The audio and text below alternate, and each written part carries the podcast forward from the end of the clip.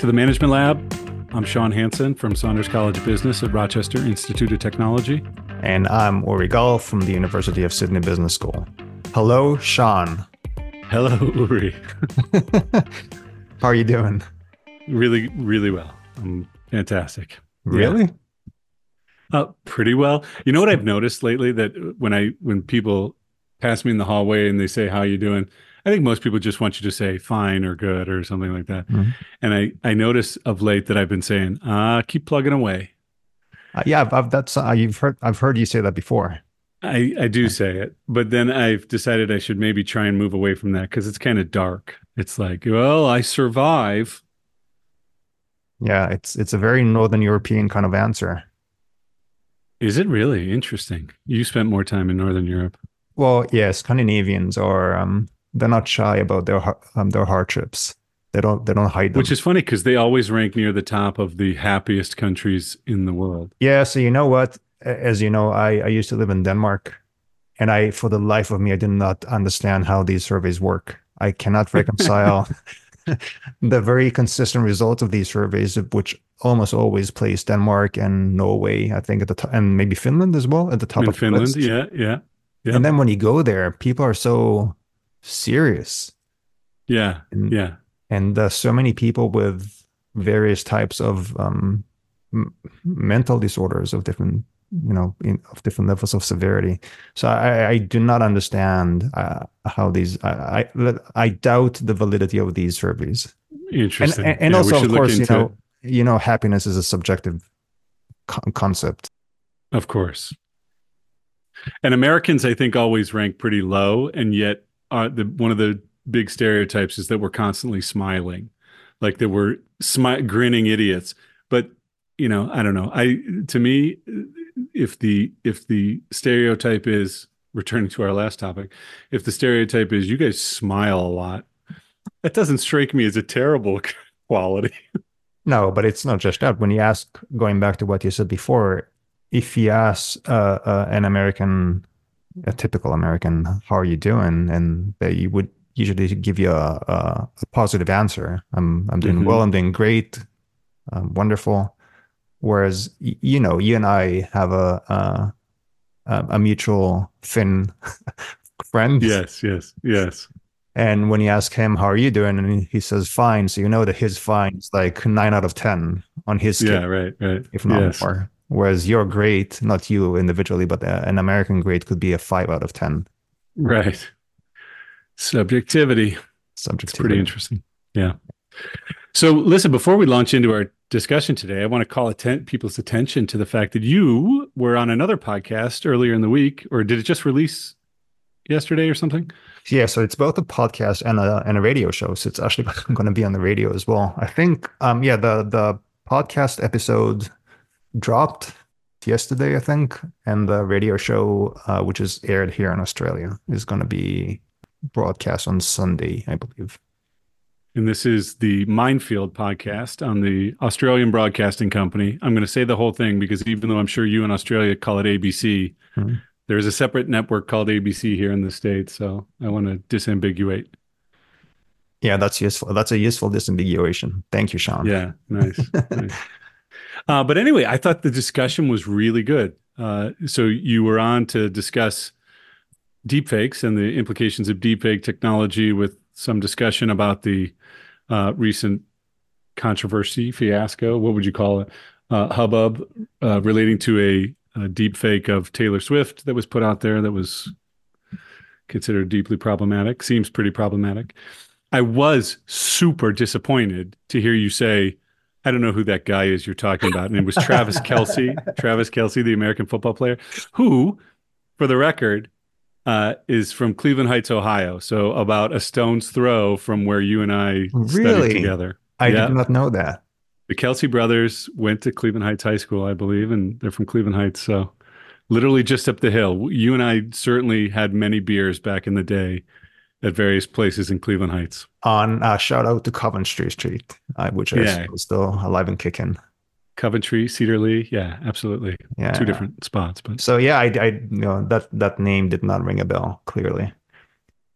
Yeah, well, you clearly don't spend much time uh, paying attention to um, uh, something. The American football, the NFL rather, uh, ratings have gone up. Like uh, American uh, NFL is by far the most popular sports league in the United States, but the viewership is traditionally, let's say, heavily male. Mm. But because of this relationship with Taylor Swift, female viewership of the NFL has something like doubled. Really? In the last six months. Yeah. Really? It's gone way up. Wow. Uh, it's kind of wild. Yeah, I, I, read some. Well, actually, we're drifting away from the topic of the conversation. I, I was going to say that yeah. we did talk about deep fakes and, um, yeah, well, kind of the, I guess, most eminent examples of this of, of recent time is what happened with um, Taylor Swift. And if anybody hasn't um, heard about what happened, uh, a fake video of her apparently um, in some sort of a pornographic scenario popped up on Twitter. And as a consequence, Twitter disabled all searches that had anything to do with Taylor Swift for a period of time on on the platform. So if you search her name, nothing would come up, or it, it gave a note a note that the search is not allowed for the moment, or something like that. Interesting. And we talked about generative AI technologies, right? Because that's kind of the, to a large degree, the driving engine behind um, the increasing prominence of various types of deep fakes and how they are possibly um, going to influence the integrity of elections in 2024. Mm-hmm. Because this is the year where we have anywhere from one and a half to two billion people going to the polls. So it's going to be a, a challenging year from this perspective. Yeah, I would uh, encourage anyone who's interested in these developments to go and listen to that episode. Again, it's called The Minefield is the podcast hosted by Waleed Aly and Scott, Scott Stephens. Stephens. Yeah. Yeah. Uh, it's a good it was a good discussion. Yeah, it was interesting. And the topic we're focusing on today is related to that. Absolutely. And I think maybe when we wrap up, I want to loop back to how it relates to some of these uh, deepfake elements. But today we're going to be talking about, uh, I guess we could go with the umbrella category of extended reality, but this would include virtual reality and augmented reality and the business applications thereof. So, Uri, why don't you start? I think a lot of people probably have had some exposure to these uh, th- these technologies, but why don't you go ahead and start us off by defining our terms for us? Yeah. Okay. So, virtual reality refers to a simulated experience that imitates the real world, or at least some aspects of the real world. Um, typically using specialized hardware and our software. So many people would be familiar with different types of headsets and like goggles like devices that we will put on our faces. And uh, once we do that, we kind of get immersed into a, a, a virtual reality or world that's divorced from the actual physical environment within which we we exist. Yeah, that divorced from is an important element here because the idea with virtual reality is that it's fully immersive, that you are in the the digitally rendered space entirely and disconnected from your current present space. Now, I have a question. When we are, so I've, I, I think I've used it a couple of times. A few years ago, I was given a, a demonstration of it at, at a um, like an innovation hub within within a bank of all places uh, in Sydney, in Australia. Would a virtual environment of that sort necessarily involve an avatar, or would it be kind of a point of view sort of a scenario whereby we don't have we don't see ourselves as a as a digital entity? or is it? Uh, so you can you could see yourself as a digital entity. Like if you were to look i guess in a mirror within an environment or you could see your hands if you put them up in front of you but it would not necessarily involve um, an avatar no. I will say all of these things we're going to talk about have very obvious applications to this immersion emergence of the or reemergence is probably a better uh, framing of the metaverse uh, concept Mm-hmm. Okay, so uh, how how do you want to structure the conversation? What's uh, navigate us through? Well, wait. I want you first to now hit augmented reality and distinguish it from virtual reality. So, augmented reality, unlike virtual reality, is the idea whereby we superimpose digital elements onto our physical reality. So, things that we look at um, in our physical, um, like in our physical vicinity. Like for instance, right now, um, people can't see it, but I'm holding a a, a ball in my hand, like a a hard ball, like a tennis ball, sort of thing. Mm-hmm. Um, so an AR situation would be superimposing different elements on top of this ball. Like I could color it in different colors, or I could situate in different environments, create like a you know maybe a sea, or I could put it in the sky, um, or add different types of things to it that would only exist digitally but not physically um, next to the ball per se. And there are different applications for AR, right? And but I, I know you had one specific one in mind.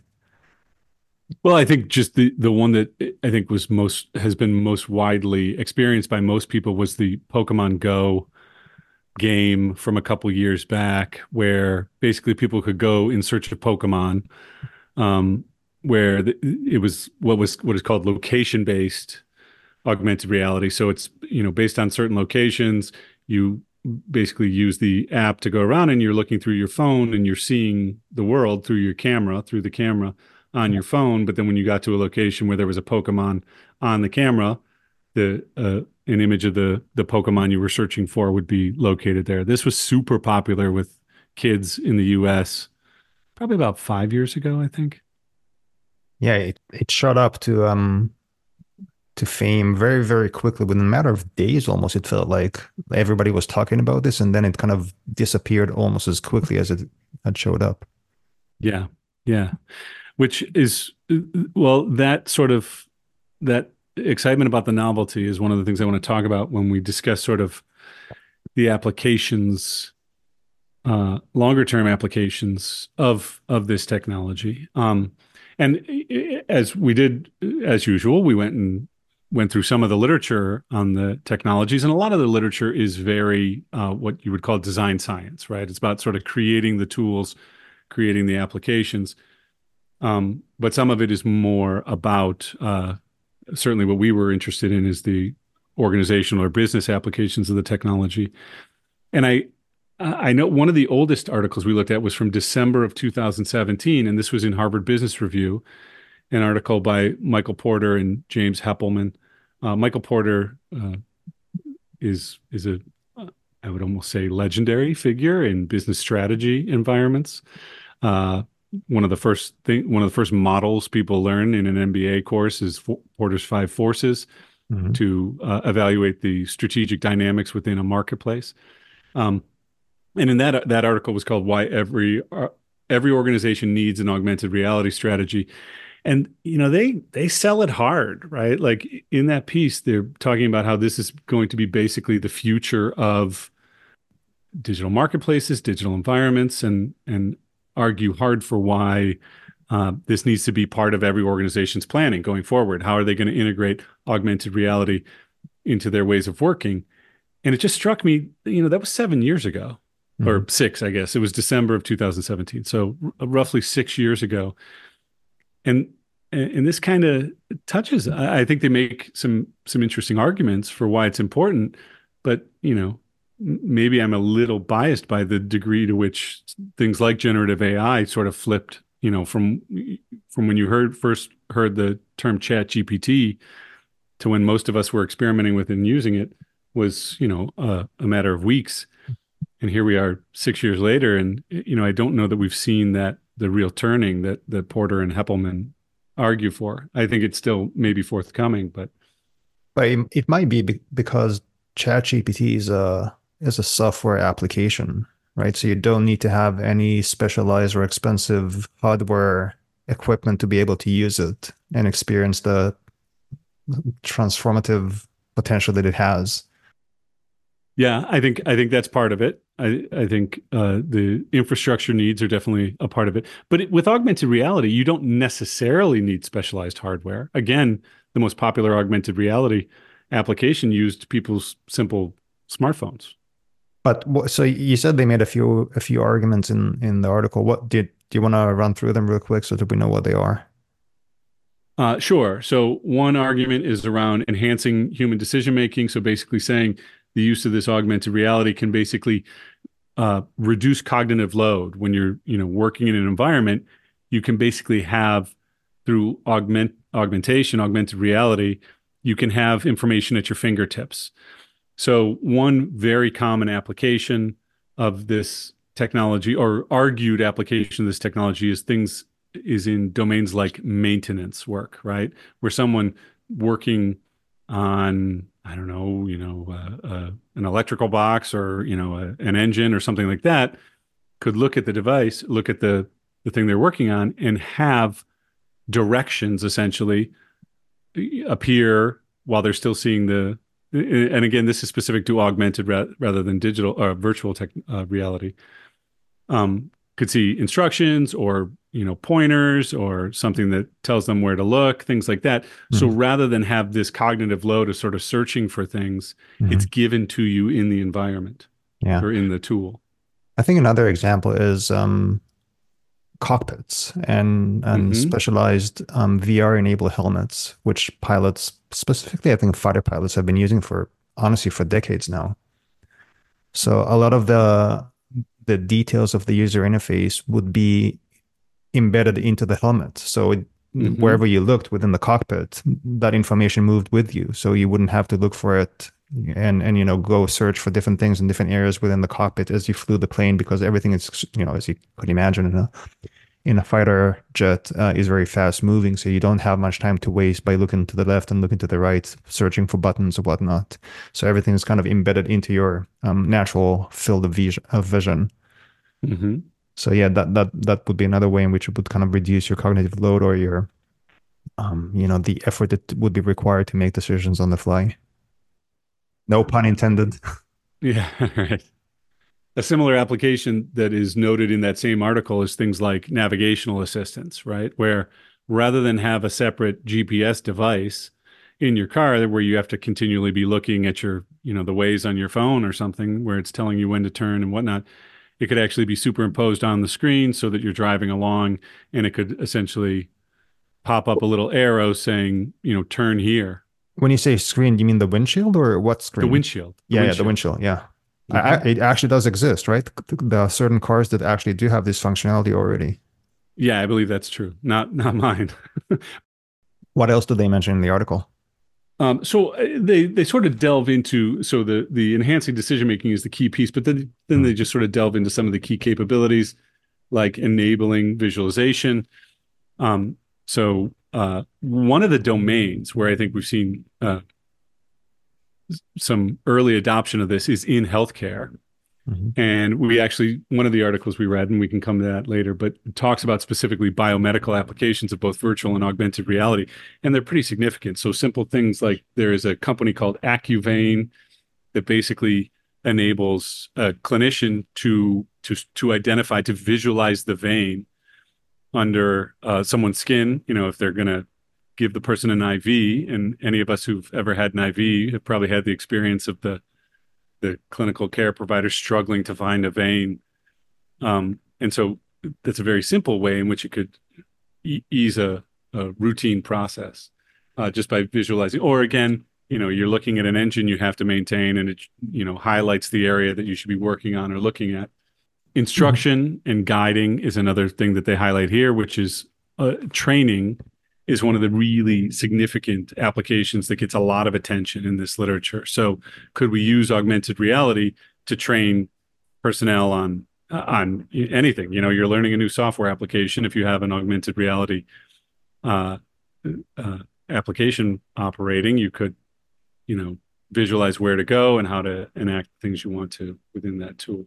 Yeah, and and this is an application that's been in use for like in in real life. It's been in use for many many decades. So pilots have been training on flight simulators, like fully immersive flight simulators for literally decades.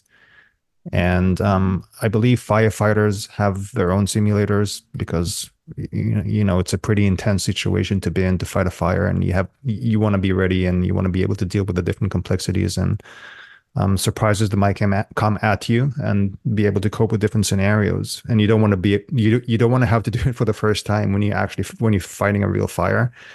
So yeah, these flight simulators, um, they're you know fully immersive VR applications or, or technologies that are extremely useful and critical um, in all these in, in these in these cases. And I'm I'm pretty sure police officers do that as well.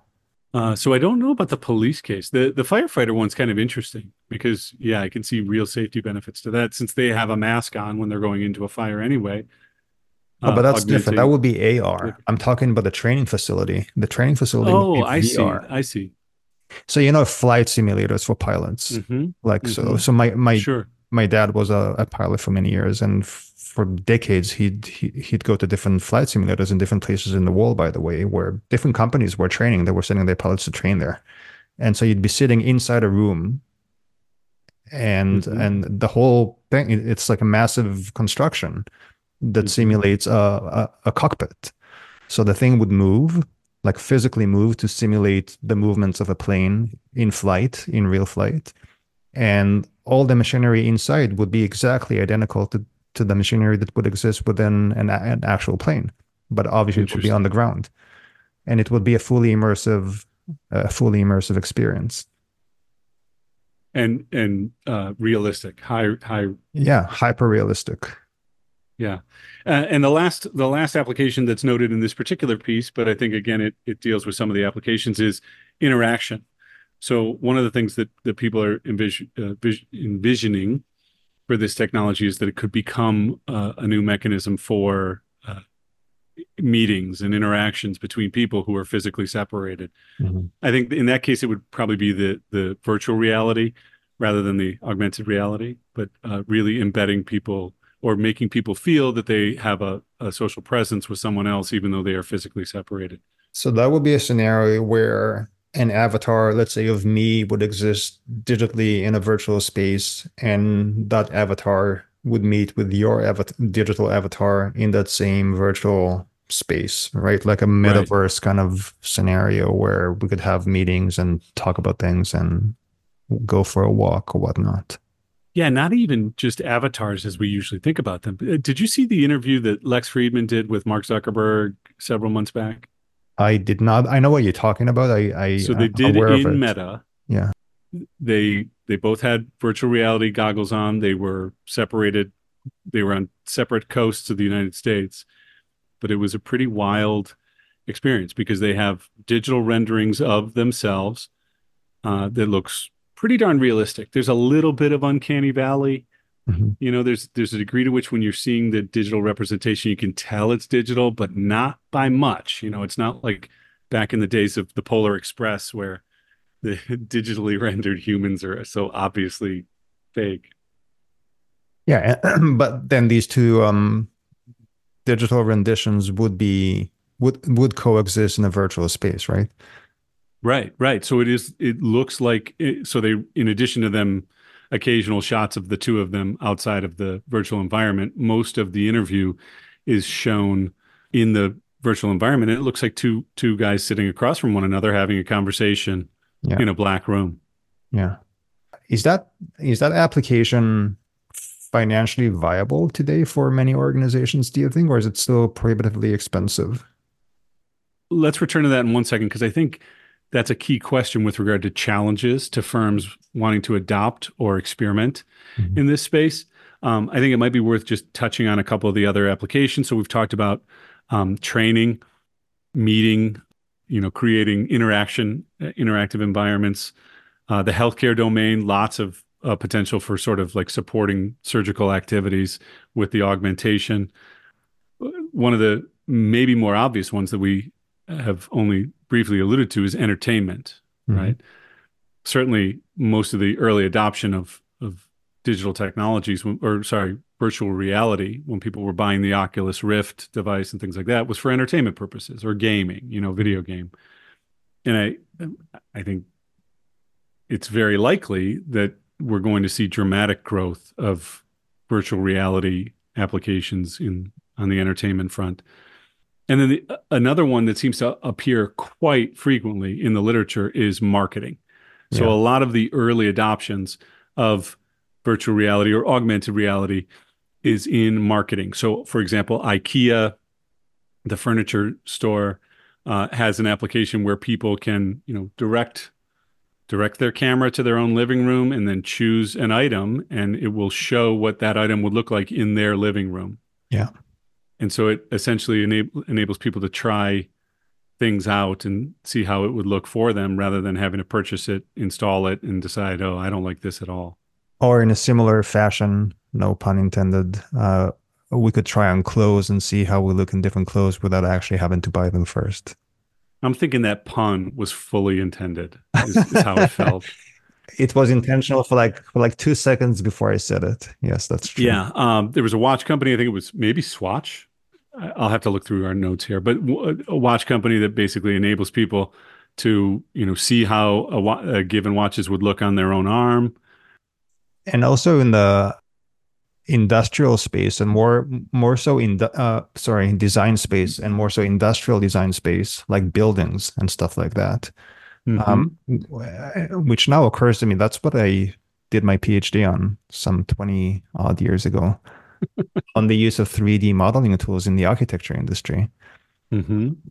But that's basically what these tools enable designers and architects and engineers to do right? Because they simulate different design uh, d- different um, um, elements of buildings like structures. Mm-hmm. and you can create and manipulate them in a virtual environment without having to build them first so, so sort of kind of to test what it would look like uh, both from a design perspective but also from a functional perspective like, how, like right, how durable right. the building would be, what would be the different types of interactions between different types of systems within a certain section of the building. Because as you can imagine, buildings are, you know, very complex architectural structures, and there are many considerations that need need to be um, um, need to be looked at. And so these virtual environments where you can design and manipulate and put things together, they're both extremely helpful, but they save a ton of money yeah, so I think I think we will see uh, certainly uh, in construction,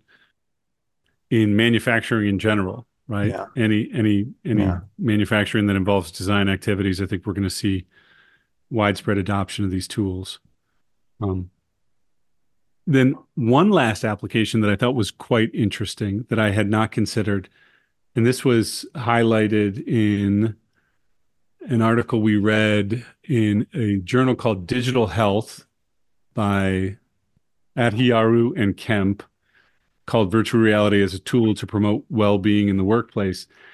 And in that particular study, what they did is work with, again, in the healthcare domain, they took clinicians, clinical care providers, and they used a virtual reality device to basically enable them to do short relaxation exercises. So mm-hmm. during the day, they could put on the virtual reality and you know go to a beach or go to a, you know go to in finger quotes and just sort of take 20 minutes and and go to you know put yourself in what feels like an, an outdoor environment in nature uh, just to just to improve mood. And the study found you know statistically significant improvements in feelings of happiness and relaxation and decreases explicit decreases in feelings of sadness anger and anxiety.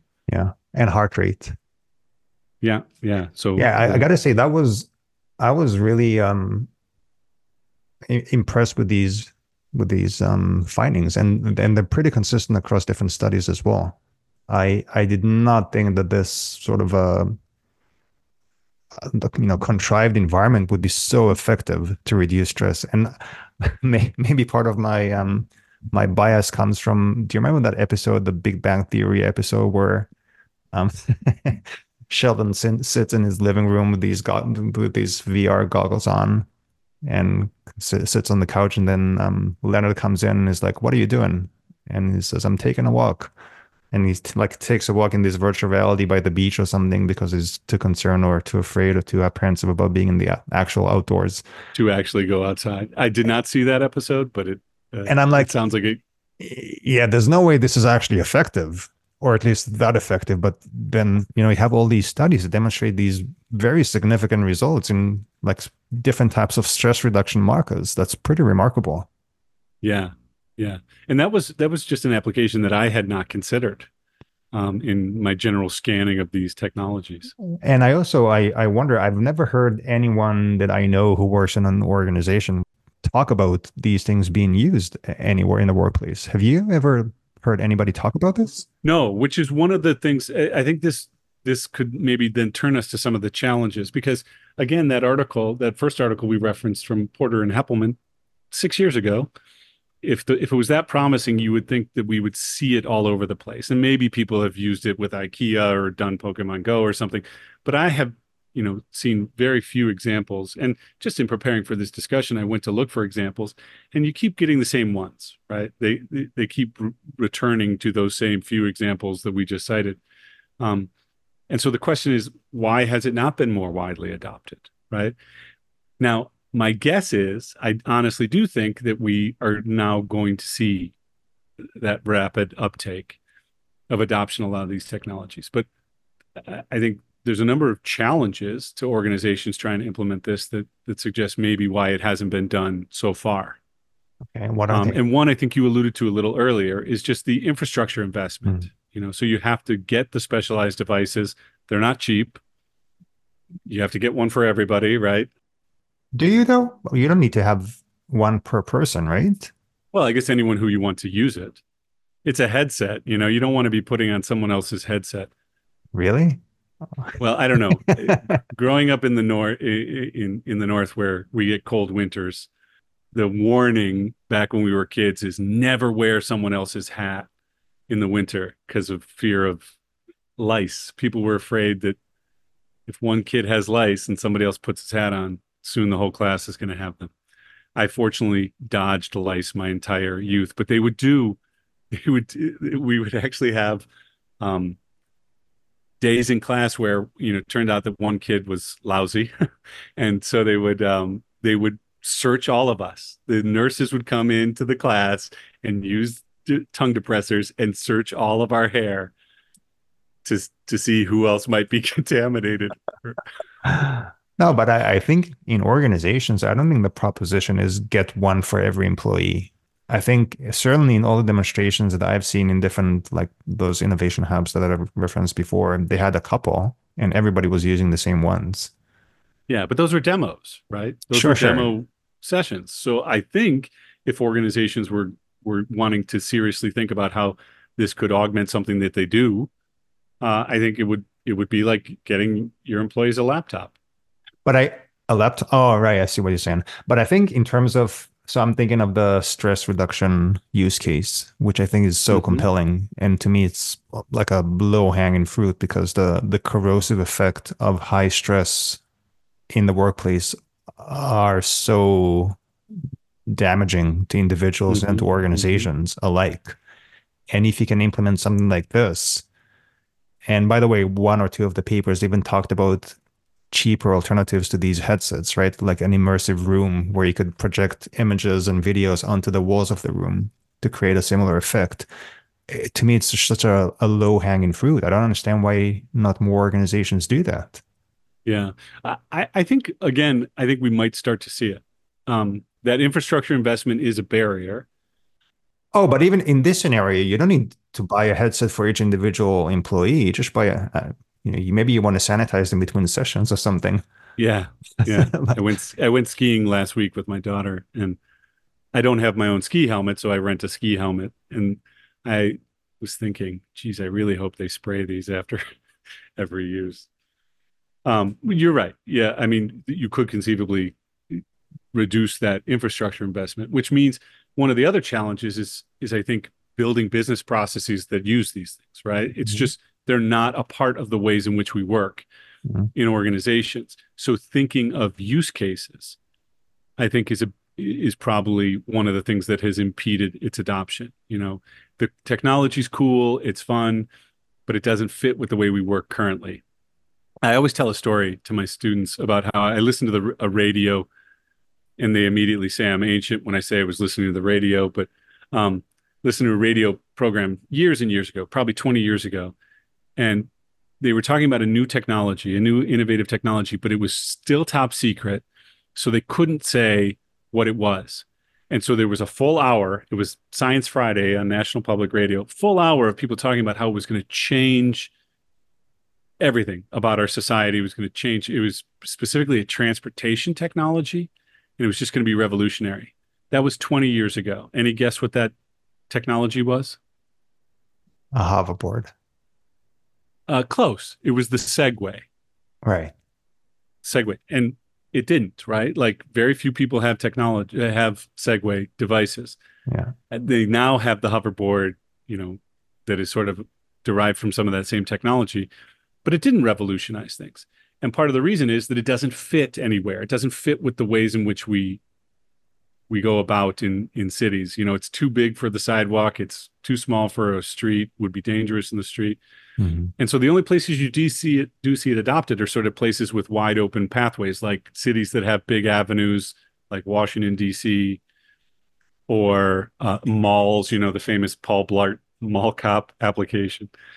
So there's things like that, but it it it's a technology that is very cool but it, if it doesn't fit, then it inhibits its adoption. And I think something like that may have impeded its the adoption of virtual or augmented, or we should say uh, an umbrella term that often gets used for these two together is extended reality or XR, because we just don't have the business processes built. Yeah, I wonder if it's also a matter of these technologies being perceived as kind of a novelty still mm-hmm. that yeah still sits on the periphery of of what we need to be aware of um, because it's not really ready to be entirely taken up yet. Yeah. Uh, interestingly, one of the things that I think might, one of the reasons I think this might actually take off is just last week, actually less than a week ago, uh, Apple launched its its new augmented reality interface device, and it's a headset.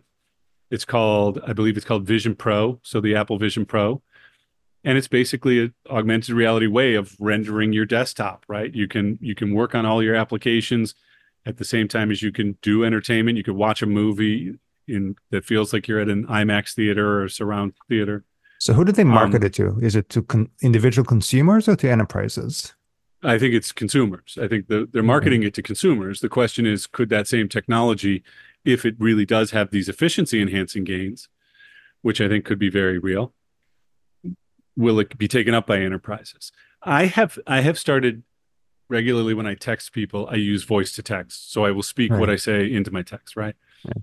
And I have found since starting to do that, whenever I'm writing emails, I think, shit, why don't I just get a microphone and speak this into the email? Or when I'm writing something in Word, I think the same thing. Well, you know, technology like this, because it has uh, voice capture as well as visual rendering, um, I think could could start to I mean that that's already possible now, but I think it could start to make it much more widespread, which has, you know, huge possibilities for efficiencies.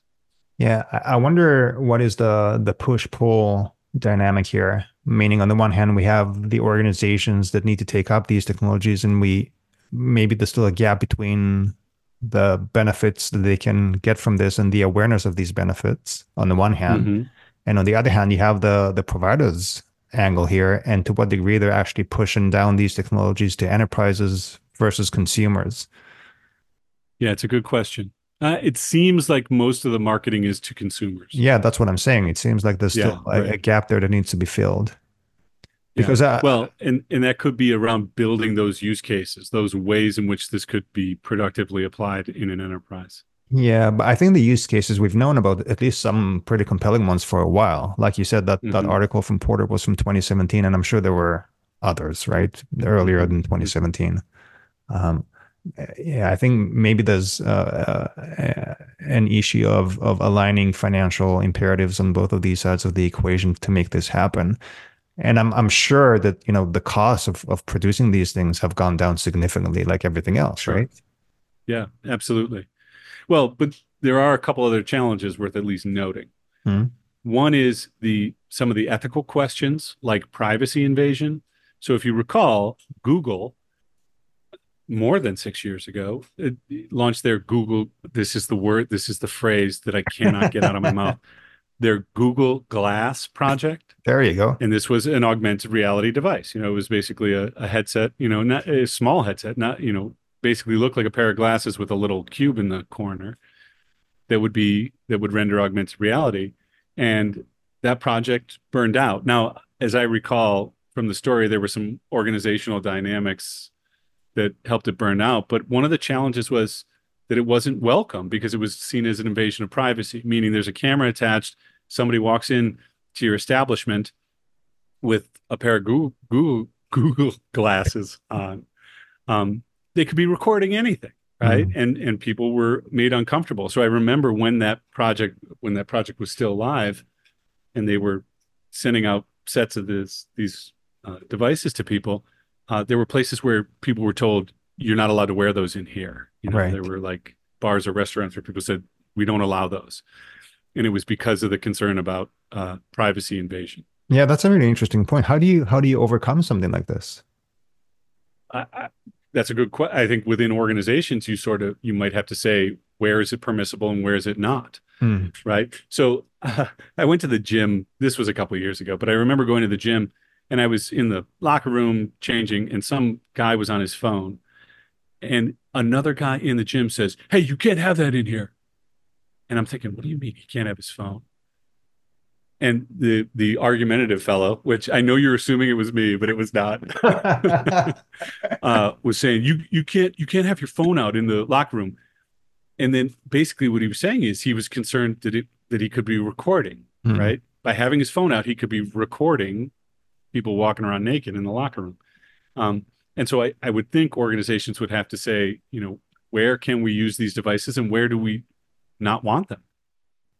Yeah, I think if you have that, you know, if the use case is within an organization to start with and not just generally in society at a restaurant or a bar or out in the open, like on the street or something, I think that's already a step forward. And I guess, yes, like with, I suppose with other technologies, you would need to establish security and safety regulations.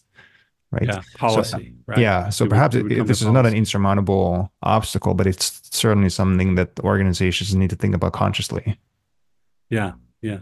And then the, the last challenge that that occurs to me is the concern over distraction. So when that Google Glass project was active, I remember be, there was some sort of spoof videos that were going up about things popping up to the degree that even though it was in theory augmented reality, it was like blocking out people's ability to see the world around them. And so yeah. this concern about distraction is is yeah. another one. Like again, even with the uh, the augmented reality dashboard or windscreen, uh, windshield, um, you could imagine if it's digitally connected, then it's hackable, and you know a high profile person driving around in a car with an augmented reality feed could conceivably have their windshield suddenly go black, right?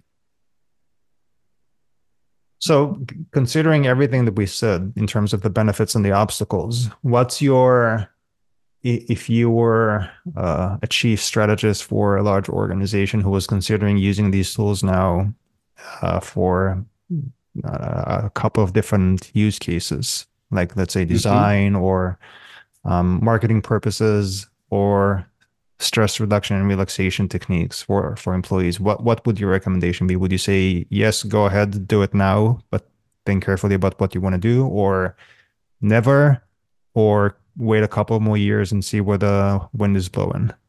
So, in this regard, I'm a big fan of what's called the real options approach, right? So, real options akin to financial options. I won't try to give a seminar on financial options, but the basic premise with financial options is you buy a small or a, a, a relatively small price, you buy the ability to later buy or sell an underlying security. So rather than buy a thousand shares of IBM, I could buy a call option that would enable me to buy a thousand shares of IBM at a certain price two months from now. You know, the strike date is what it's called.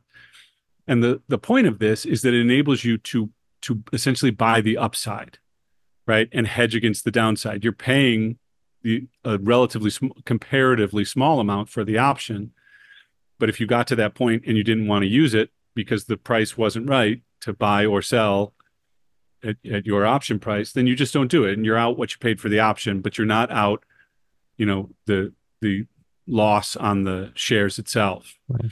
And so you're essentially for a relatively small price buying the upside on some financial option. Well, in a real options approach, you try and do that same thing where you see are there ways that we can make a small investment today that would enable us, if this does take off, to make a larger investment to to really move in and not be behind the curve in the future. So with these technologies, I think a real options approach would make a lot of sense. So base may, maybe have organizations set up a team, mm-hmm. what's sometimes called a heavyweight team, you know, just a, a, a, a team of people whose job it is to explore the technology, to start to make some small investments, to get a sense of the applications, such that if a year from now this is blowing up, that organization isn't playing catch up. They're then able to say, okay, we already have some sense of how to do this. Let's push in. Let's let's make a bigger investment. Can I ask a, a follow up question to that? Sure. Which I, I, I think I, I know what the answer is going to be, but I just want to make sure that I'm that we're on the same page here. So, do you believe that it's more likely that these technologies will uh, explode, as you said, in the next, let's say, one to five years, or would they go in the same direction as the Segway did? So, my guess is that they are going to explode. Now, I don't have a crystal ball, so it could be, or you know, I think you and I have talked previously. Another technology that I often reference here is virtual world technology. So about 15 years ago, virtual worlds were there was a lot of hype around them. So this is things what we now call the metaverse, right? Back then we weren't using that phrase metaverse, but now uh, Zuckerberg has repopularized that. And again, that's certainly a related technology, particularly on the virtual world side here. But that there were Gartner and other industry watchers were saying 15 years ago, this is the future of the internet. It's all going to be online immersive environments. It's where all retail is going to happen. E-commerce is going to move to this virtual world environment. And it didn't happen. Hmm. And it sort of died out. Now it is reemerging, seems to be reemerging now with the the metaverse vision. But it but it didn't go forward. And I think that's a good case of where a real options approach would have been valuable. You you know, you buy an island in Second Life, you see if there's ways to approach consumers through it and see if people are interested in it. But a year from now, if it's not working, fine, close that little group up. You made a small investment. You didn't bet the farm on it. Yeah. But if it had taken off, then then you could have uh, again uh, increased your investment and started to move deeper in this direction. So yeah. all of that is to say that I do anticipate that this is going to explode in the next three years. Yeah, I, I agree with you uh, for a couple of different reasons. I think the the most prohibitive thing in the past to the ex- explosion of these technologies was the the really large investment required investments in infrastructure, and you know Moore's law, the the exponential reduction in prices when it comes to um, compute power, to um, database main- maintenance to uh, mm-hmm. processing mm-hmm. power and so on and so forth everything is becoming increasingly exponentially cheaper and more affordable and so that's one thing and and in conjunction with this we're seeing I, don't have exact figures in front of me but we're seeing increasing investments in these sort of technologies right and uh, mm-hmm. I, I mm-hmm. think both both of these trends are good indicators that these technologies are gonna find a way into the mainstream. And so I, I, I completely agree with, with what you said before that organizations need to kind of tiptoe into the water and and uh, yeah start a trajectory in this in this direction. Agreed. Now I think we could also reference one other article that we did look at here because I think they have some interesting suggestions. So this is uh, an article by Berman and Pollack in Business Horizons called "Strategies for Successful Implementation of Augmented Reality." they focus pretty heavily, I would say, on uh, marketing applications. Mm-hmm. Oh no, I guess they they cover uh, additional elements. Uh, but I'm not going to walk you through their whole model of strategies, but I think a couple key points are worth noting. Um, that that you need to start by figuring out what your AR or VR objectives are. So rather than just say it's a new technology, let's use it, I think it's important to say what could it do for us? What would we want to achieve? through these before just playing around with it, right? So being sort of deliberate in assessing the ways in which it could be used um, before starting that search for which specific technologies or modes of uh, extended reality do we want to play in. Yes, I, I, I completely agree. I think this is this is good advice in general for any investment that you make in technology. Don't just buy a technology because you think everybody else is going to have it you need to have a very good understanding of what you need it for, what problems it's going to solve for you, or what new opportunities it's going to enable. And what sort of processes and strategies it's going to be embedded within for you to be able to make any kind of um, derive any sort of value from it. And as both you and I know, being IS professors, this is something that we've talked about for, I don't know, 20, 30, 40 years um, right. since the, um, the field has existed, really. You, you, can't just pour money into technology in the hope that something good is going to happen. You have to have a good idea of how you're actually going to use it. Yeah, the business processes and the people piece, right? Yeah. Yeah. Um, now, this those are the kinds of things, though, that something like a heavyweight team dedicated to the exploration of the technology could work on, right? It's not just acquiring the technology and seeing if it's cool.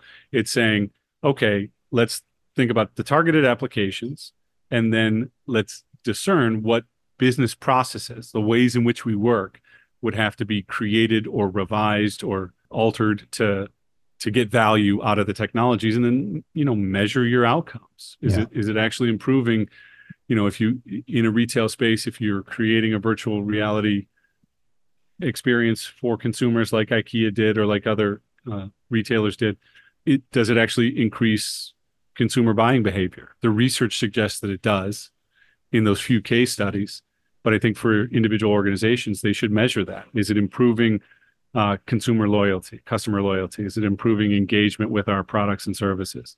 In the in the maintenance use case we talked about is it improving efficiency of our maintenance personnel? Mm. yeah does it reduce stress in the way that we hoped that it would? Yeah right right. And again those could be done with fairly small scale experiments. You know that team could draw in a small number of employees uh, work them through something like a employee wellness program like that and see what the impacts are. And then if it's working expand it.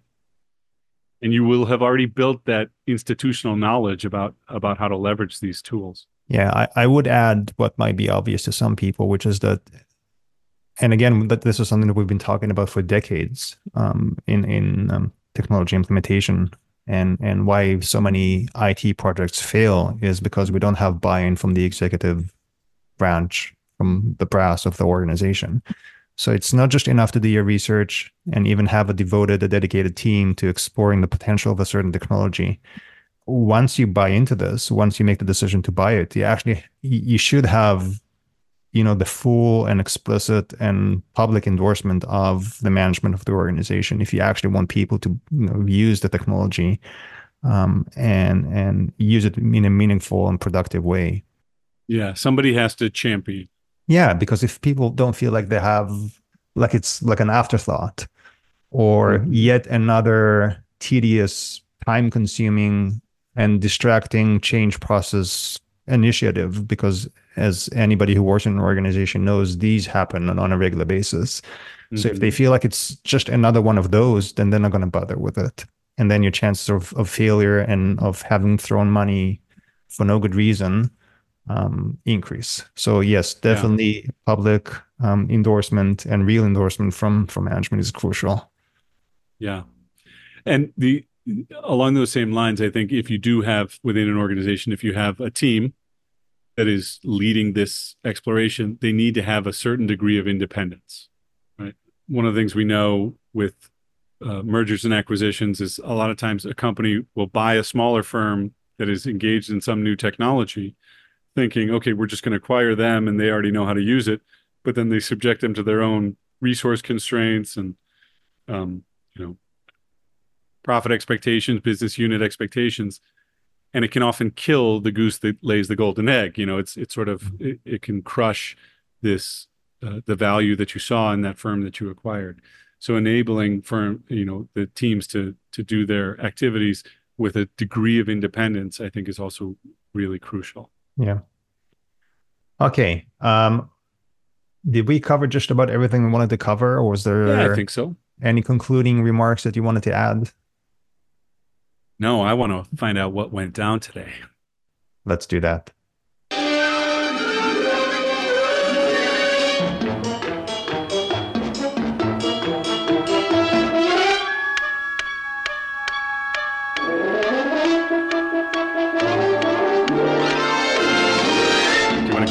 Want me to go first? It depends. Does what you have um, is going to make me chuckle?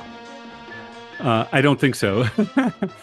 um, because what I found what I found was a lot of deaths and a lot of births. Um, Okay. So you could choose if you want to do birthdays or or deaths. There was one particular historical death that I thought was intriguing. So okay, well, let's go with that one. okay. So I want to see if you can guess who it was. But in 1587, on this day in 1587, there was a noteworthy death in England. Any thoughts on who that might be? 1587 in England. Uh, was it a royalty of some sort? Yes. Now you're gonna test my histor- my very limited historical knowledge of of um of England. Uh, what era are we talking about? The Elizabethan era. Elizabethan. Was it a, a queen that perished? It was. You're getting there. Was it was it Queen Elizabeth? It was not Queen Elizabeth. It was her rival and half sister, I believe, uh, Mary Queen of Scots.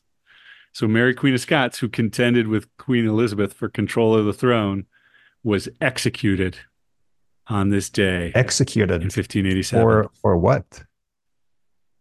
for uh, contending with her sister for the control of the throne. So, as I recall, there was also some religious overtones. So, as I, I believe Mary Queen of Scots was a Catholic, and so the competition for the throne also had the religious overtones between the Catholics and Protestant. Protestant Reformation, of course, reached the shores of England with Elizabeth I's father, Henry VIII who created broke from the Catholic Church and created the Anglican Church. Uh, but I think Mary uh, had been advocating for the restoration of Catholicism, uh, but also for she wanted to she wanted to take the throne from her sister, and so Elizabeth. Uh, there was a plot. I forget the details, uh, but there was a plot actually to overthrow Elizabeth, led by Mary's followers. And so when she was taken into custody, Elizabeth said, All right, get rid of this one. So can I just say, it, feels like the questions that you're asking me in this segment are heavily tilted towards your your own people's history. I I I'm not I feel English. like I'm being marginalized. I'm I'm I'm being triggered by this, Sean. So the last one was a, in the US context. You're right. This one. Well, the not. U.S. is like a an extension of England, so I'm not English. well, but you're American, and the, therefore you're by extension English as well.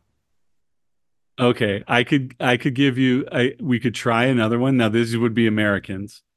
Uh, but there were three significant people whose birthday occurred on this date or yeah, on this day. And I could give you the years and see if you can name. I think you could possibly come up with two of them.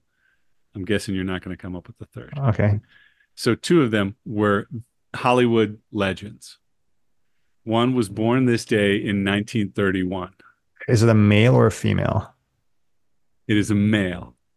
Gary Cooper. No, that's he would have been born earlier than that, right? Yeah, he would have been a little older. I can I can add, and this might help you get it. This person died only 24 years later. 24 years later. Oh, would it be James Dean? It is James Dean. Good job. Yeah. Yeah, very nice. And I'm just going to give you the other Hollywood uh, uh, figure was Lana Turner. I don't even know the name. Oh, she was a, a big uh, Hollywood star in the 40s and early 50s. And then was there a third? she was born in 1920 on this date. Looks like. Uh, so you won't like this one. This is a military figure born this day in 1820, a United States military figure. Um, is it General Lee? No, you're in the right zone though. Opposite, opposite, Opposite side. side. It's not Lincoln, is it? No, I don't know. it's Sherman, William Tecumseh Sherman. Oh, Sherman, as in the the tank, the Sherman tank. Yes, and Sherman's March to the Sea. Yes. That I'm not familiar with. What's what's the March to the Sea? Uh, so he, if you've seen Gone with the Wind, Uh, I'm aware of the movie. I've not seen Okay. it. No, not the whole okay. thing. If you ever see it, there's a very big scene where Atlanta is burning. Okay. and Sherman waged a campaign across Georgia where he basically went to the to the Atlantic Ocean, uh, burning much of the the uh, cities and infrastructure as he went, and that's referred to as Sherman's March to the Sea. Wow. Okay. Frankly, Sean. Come on, bring it home. Finish it.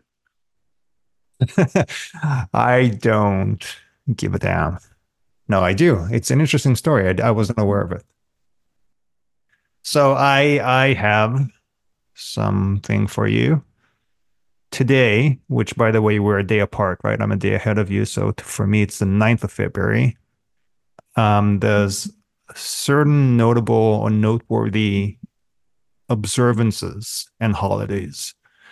So there is a certain day that's apparently I was not aware of it, but apparently it's it's commemorated worldwide that's devoted to a specific type of food.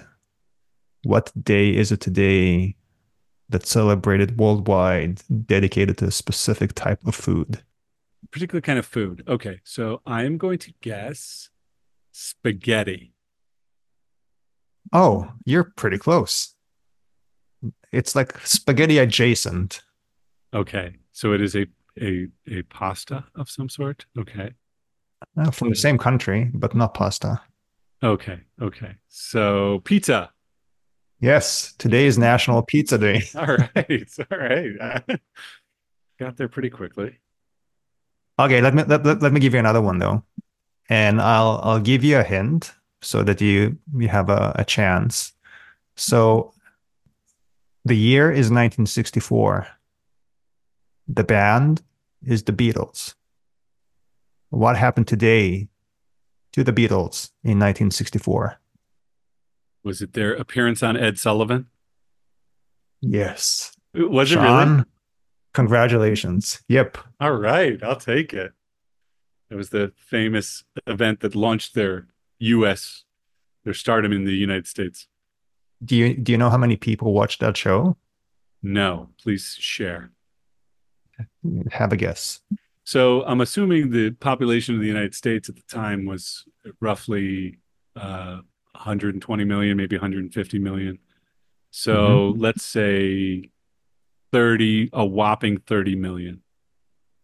So according to this, um, it says 73.7 million viewers watched their appearance. Oh my God, that had to be half the population of the country at the time. Yeah, it's crazy, isn't it? That is crazy. That's pretty wild. Yeah. That's a good one. Well, we are coming up in the United States this week to two days, three days from now, is the uh, the most viewed event on television in the United States every single year. Mm-hmm. What do you think that is? Uh, the Super Bowl. The Super Bowl is Sunday. Yeah. Yeah.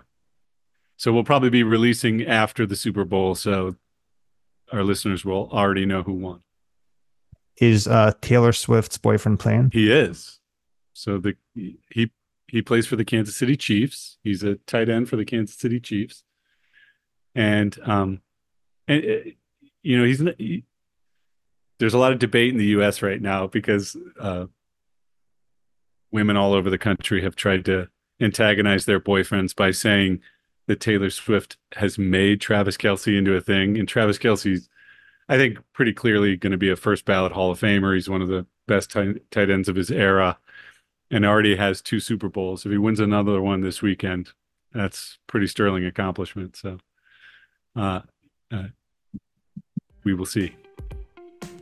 And on that tantalizing note, I think we will draw to an end here. Sounds good. All right, Sean, thanks very much for this conversation. We'll talk again soon. See you soon.